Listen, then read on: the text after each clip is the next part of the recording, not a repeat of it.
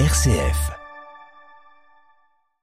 Et nous allons de ce pas prolonger cet entretien en compagnie de Jean Pruvot. Bonjour Jean. Bonjour Simon. je vérifiais d'abord que vous étiez avec moi, c'est bien le cas. Jean, c'est le mot influence qu'on va examiner avec vous ce matin.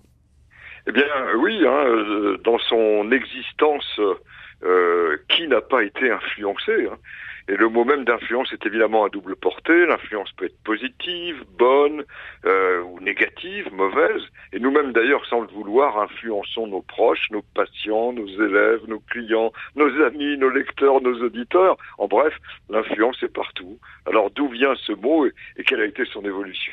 Ça me fait toujours bizarre quand c'est vous qui posez les questions. J'ai l'impression que c'est moi qui vais devoir y répondre. Bon alors, ce, qui est vrai, Jean, c'est que euh, on n'y pense pas parce que c'est pas, c'est un concept essentiel. Le mot a sans doute été quand même tiré son origine, comme très souvent, et je m'avance à pas de velours euh, dans l'Antiquité.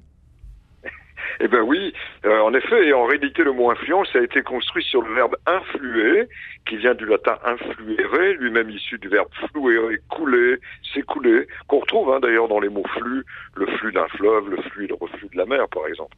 Influere en latin classique a donc désigné le fait de couler, mais en fait avec le préfixe un à l'intérieur, influere, ben ça a aussi signifié s'insinuer dans quelque chose.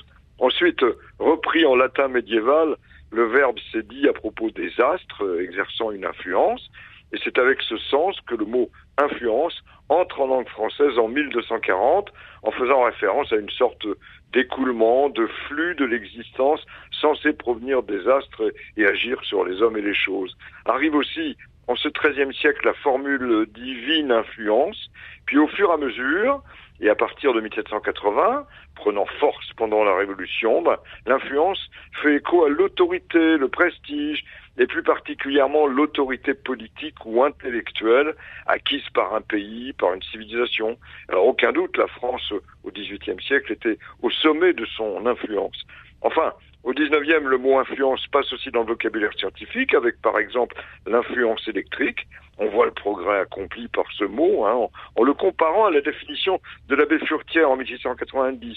Influence, écrivait-il, qualité qu'on dit s'écouler du corps des astres ou l'effet de leur chaleur, de leur lumière, à qui les astrologues attribuent tous les événements qui arrivent sur la Terre. Et d'ajouter, l'homme sage vaincra toutes les influences des astres ou la femme sage, et surtout Lucienne. Hein. Lucienne Pourquoi Lucienne, Jean? Parce que l'anagramme du mot influence, c'est Lucienne. Et à une cousine de ma famille qui s'appelle ainsi, je disais toujours qu'elle était une femme sous influence. Pardon, c'est bon, il faut pas se laisser influencer par les anagrammes. Surtout que l'anagramme de, de Simon, c'est moins M-O-I-N-S, alors que vous êtes toujours plus. bon, alors, arrière les anagrammes. Hein.